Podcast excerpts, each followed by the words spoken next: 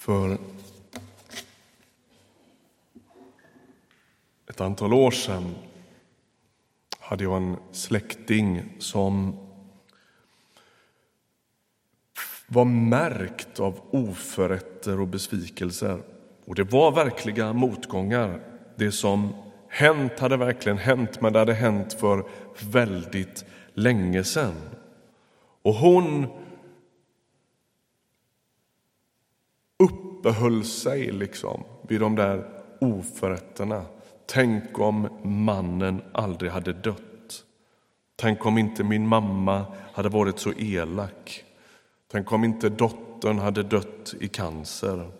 Tänk om jag ändå inte var så sjuk. Och så liksom gick det där som en sorts skiva som hakat upp. Kommer ni, en del av er kommer inte, vet inte ens vad en skiva är, inser jag ju nu när jag står här. En gammal vinylskiva som fastnar liksom. Eh, så att det går om. Man kan, det är ungefär som en mp3-fil på repeat kan man säga. Nu är alla med, nu är vi inklusiva.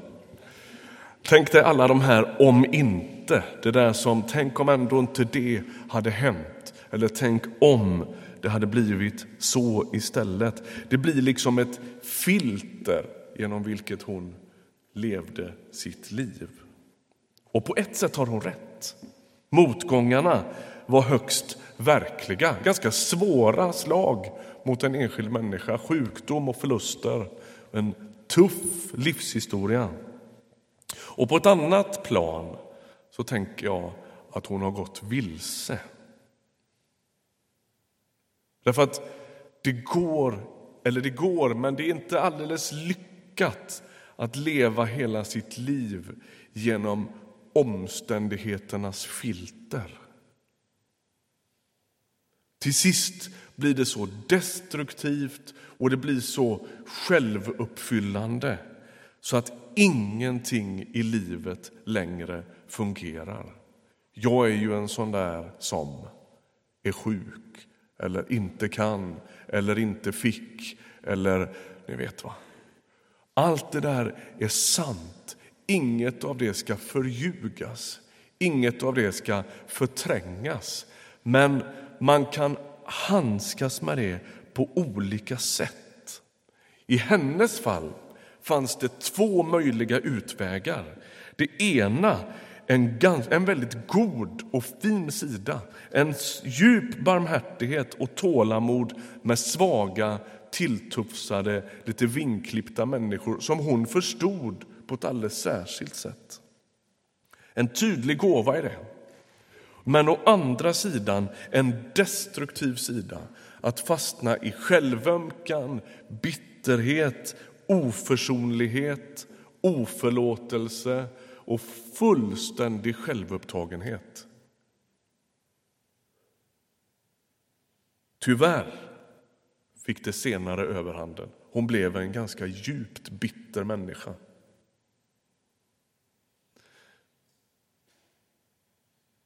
I Nya testamentet så talas det gång efter annan om försoning.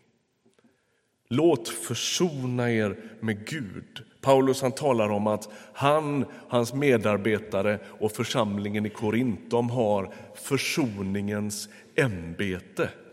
Är inte det rätt schysst titel ändå att ha på sitt visitkort? I tider när människor jobbar med murar, och konflikter, och konfrontationer och misstänkliggöranden och, och rädsla så kommer den kristna kyrkan och säger vi har också ett ämbete. Vi har försoningens ämbete. Fantastiskt, eller hur? När försoning blir det som blir liksom det man andas, det, man, eh, den, det som präglar atmosfären. Och då tänker jag försoning med Gud är helt avgörande, men också att få försonas med sitt eget liv. Nu blev det så här. Hur ska jag leva mitt liv i fortsättningen? Hur ska jag hitta rätt? Hur ska jag navigera i det som blev mitt liv? Med motgångar och glädjeämnen och allt möjligt.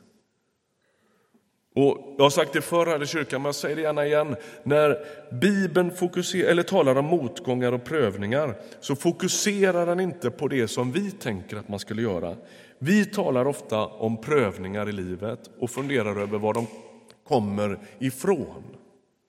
Vår favoritfråga i de lägena, och jag raljerar absolut inte över den, jag har behövt ställa den själv, det är varför? Varför får jag vara med om detta? Och Bibeln är besvärande tyst i just den frågan. Varför människor får vara med om en del elände. Det verkar inte vara där fokus ligger i bibeltexterna utan fokus ligger snarare på vad leder prövningarna till? Alltså, vem håller jag på att bli? Både genom min glädje, mina segrar, men också mina prövningar, mina nederlag och mina sorger. Vem håller jag på att bli?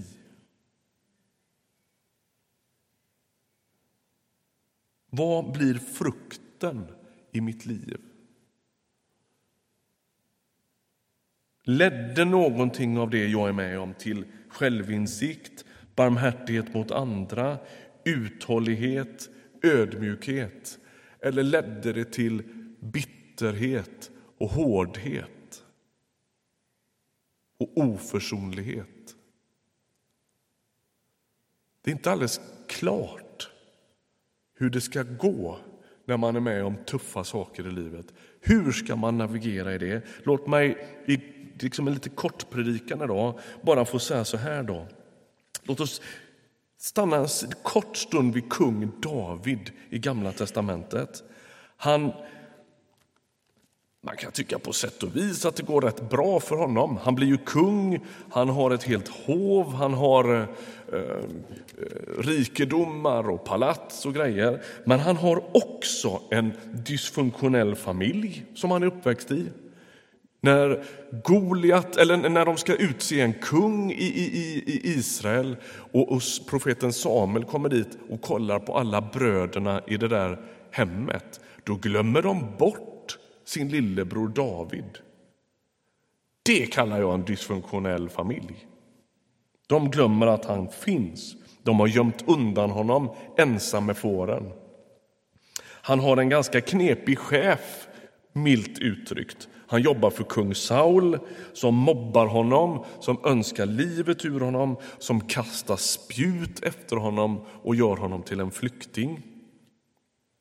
Han är utstött i samhället till en början. Han lever tillsammans med sina, de kallas för Davids hjältar, men det är en hyfsat vad ska jag kalla det, en, en, en skönmålning av läget. Det är ett rövarband som han hänger med. Han har ganska skumma familjeband så småningom. Han har en fru som föraktar honom. Och lite sådär i förbifarten kan vi säga att han har lite för många fruar. Närmare bestämt bortåt en 900 eller vad det är. Han har en son som heter Absalom som gör uppror och försöker störta honom. Han misslyckas fullständigt moraliskt. Han begår äktenskapsbrott med Batseba. Han tar livet av Batsebas man Uria för att han snor hans fru. Alltså äktenskapsbrott och anstiftan till mord. Han är på grund av detta med om en djup familjesorg när Batsebas och Davids son dör, nyfödd. Alltså, det finns en del motgångar som drabbar David utan att han kan hjälpa det. Och det finns en del motgångar som har med hans personliga misslyckanden att göra. Och ändå är det som om David är lite varsam med vilket filter han lever sitt liv genom.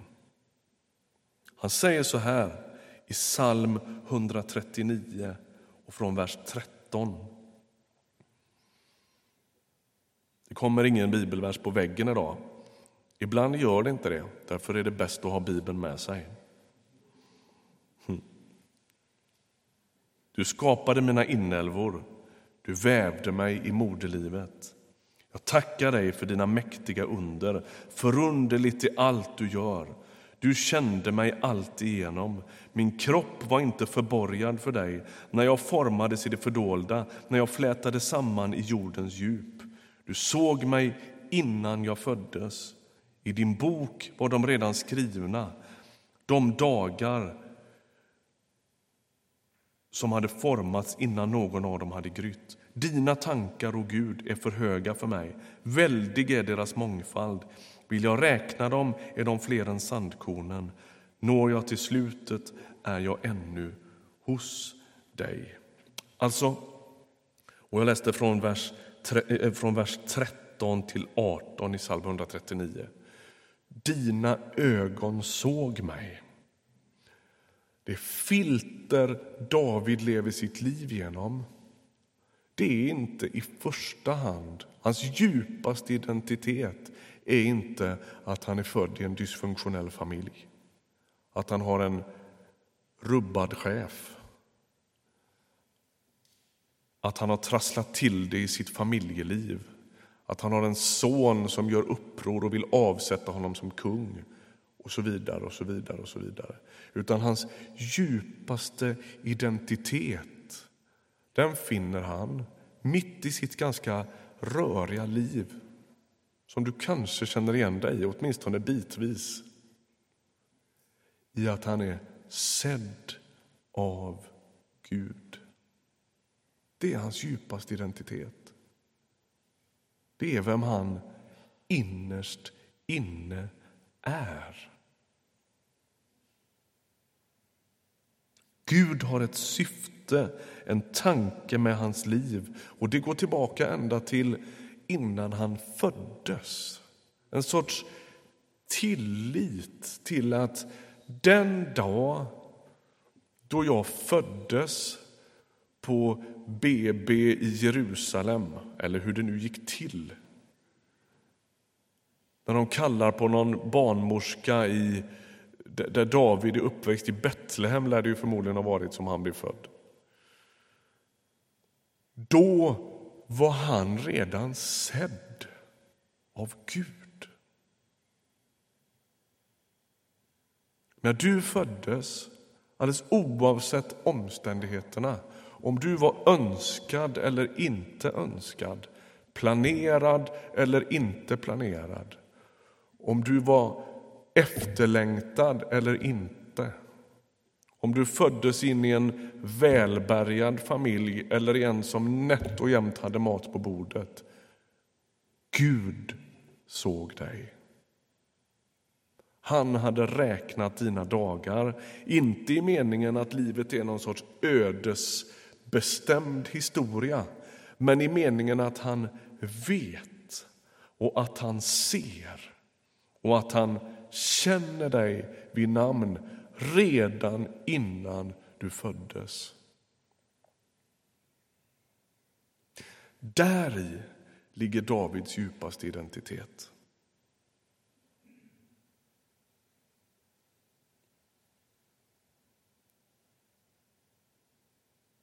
Du såg mig, vers 16, innan jag föddes. I, bo, I, din bok var de redan skrivna, de dagar som hade formats innan någon av dem hade grytt. Och Det där kan man ju tycka är vacker poesi, men inte så särdeles sannolikt. Men min bön inför den här kvällen den har varit att du som sitter här kanske känner dig lite bortglömd, kanske känner dig ratad, kanske känner dig sorgsen, misslyckad, kanske har alla skäl i världen att göra det. Du ska sörja. Du ska inte sopa dig under mattan. Men din djupaste identitet, den är inte att du är ratad. Den är inte att du inte håller måttet. Den är inte att du inte räckte hela vägen fram. Din djupaste identitet, den är att Gud har sett dig. Att han känner dig vid namn. Att han aldrig har glömt dig. Att han inte för en sekund tappar dig med blicken.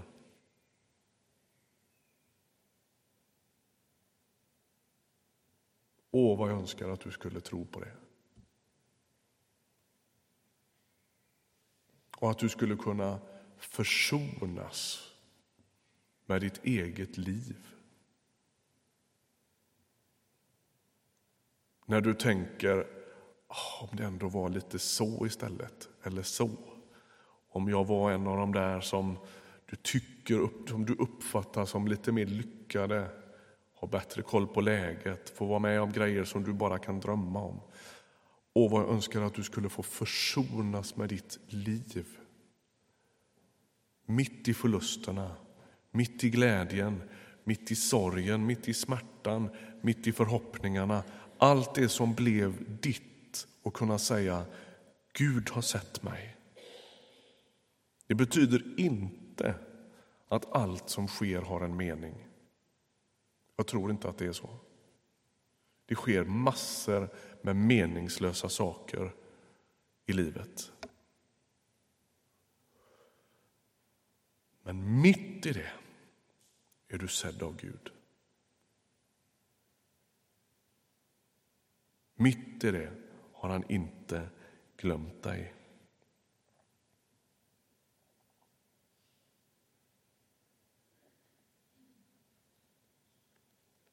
Hur blir man en friare människa? Jag tror inte man blir det genom att rycka upp sig.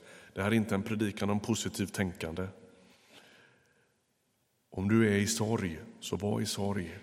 Sopa inte det under mattan.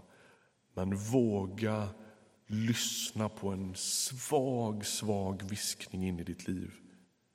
Från Gud själv. Jag har sett dig innan en enda av dina dagar hade kommit. Jag vill dig väl. Jag är inte ute efter dig. Jag älskar dig. Jag vill bära dig. Jag vill sörja med dig och för dig.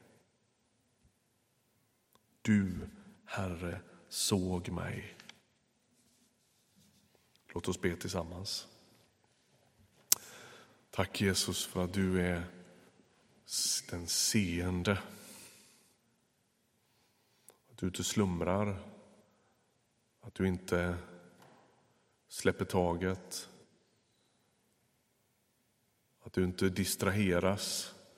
Tack att du är mitt i alla världshändelser och dramatik och politiska skeenden och klimatförändringar och världssvält och krigstillstånd också mitt i det bär både de situationerna och våra alldeles vanliga liv.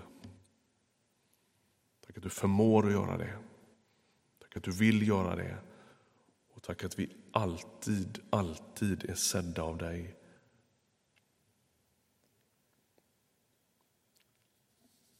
Amen. Amen.